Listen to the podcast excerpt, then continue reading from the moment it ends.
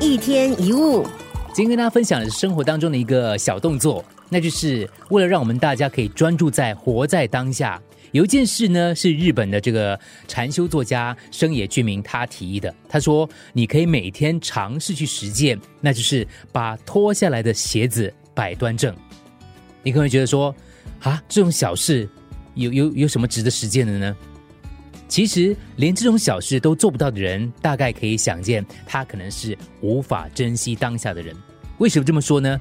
日本的寺庙的玄关通常会挂着“脚下照顾”这四个字，这是禅语，教人要留意自己的脚边。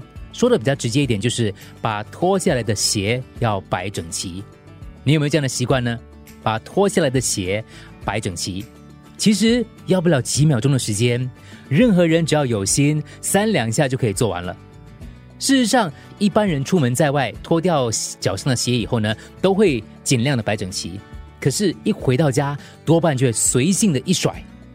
可能这些人认为这种小事何必计较呢？说不定还有些人匆匆忙忙赶回家，脱掉鞋子的瞬间，已经完全忘记了有鞋子这回事。无论如何，这样的人不是把心留在过去，就是活在未来，唯独没有活在当下。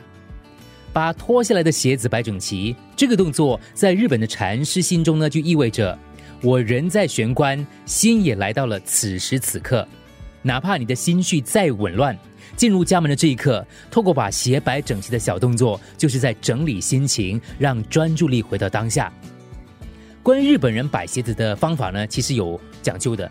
斜肩朝向房间的入口是所谓的入船，相反的，斜肩背向房间的入口是所谓的出船。也就是说，你进房子的时候呢是入船，一进到家里面的话呢，就要把鞋子摆回来一百八十度转向外侧，成为出船的状态，这就是正确的摆法。脚下照顾这四个字提醒我们，随时关照自己的脚边，对于日复一日的小细节也不怠慢，就好像日本寺庙的做法一样。